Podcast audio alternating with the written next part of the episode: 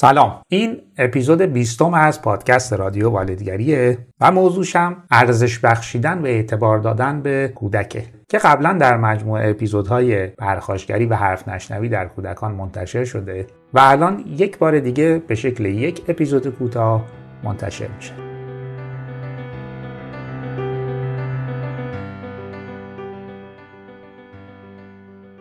خب راهکار یا تکنیک بعدی ارزش و اعتبار بخشیدن به کار یا توانایی کودک. اینکه کسی به کار یا توانایی ما ارزش ببخشه همیشه برامون خوشاینده. مثلا کسی بهمون بگه تو راه حل خوبی به ذهنت رسیدم یا کمکت باعث شد بتونم مشکل رو بهتر حل کنم. تو تو این زمینه خیلی خلاقی. احتمالا با شنیدن این جمله ها حال و احساس خوبی بهمون دست میده. حالا اگر شبیه همین جمله ها رو به فرزندتون بگید فکر می‌کنید چه حالی پیدا کنه؟ مثلا توی کارهای خونه و نظافت بهتون کمک کرده و بهش میگید کمکت باعث شد امروز کارها بهتر و زودتر انجام بشن. یا در مورد یه موضوع علمی که تازه یاد گرفته میاد و براتون توضیح میده موضوعی که خود شما هم نمی‌دونستید. بهش میگید تو باعث شدی امروز من یه چیز جدید و جالب یاد بگیرم.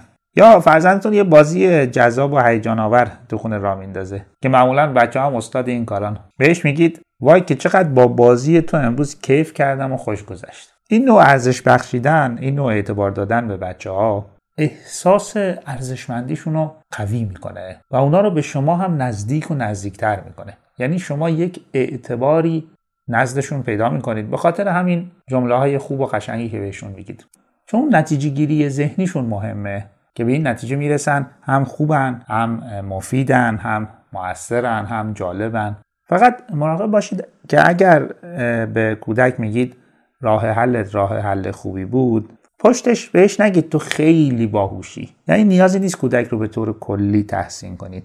چون اگر دفعه بعد یا یه جای دیگه راه حل خوبی به ذهنش نرسید به این نتیجه می‌رسه که شاید اونقدرم که میگن باهوش نیست که این نتیجه گیری می‌تونه بهش آسیب بزنه.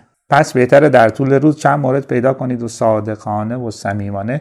از این جمله به بچه ها بگید و احساس ارزشمند بودنشون رو پرورش بدید. این جملات هم رایگان رایگان رایگانه و در طول روز بچه ها اونقدر رفتارهای خوب و مطلوب و جالب دارن که چندتایشون رو بتونید پیدا کنید و این جمله ها رو بهشون بگید.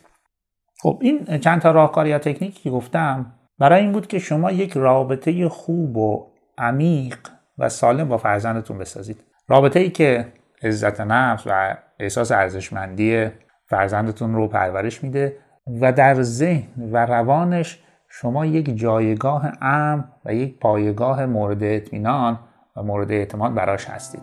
و اینجاست که کودک شما به جای تجربه احساسات و حالات منفی بیشتر احساسات مثبت رو تجربه کنه. نه اینکه احساس منفی تجربه نکنه ولی احساسات مثبتش بیشتره و میچربه بر احساسات منفیش. وقتی هم که احساس منفی بهش دست میده مثل استراب و خشم و عصبانیت می‌تونه مدیریتش کنه و به رفتارهای شدید مشکلدار تبدیلش نکنه.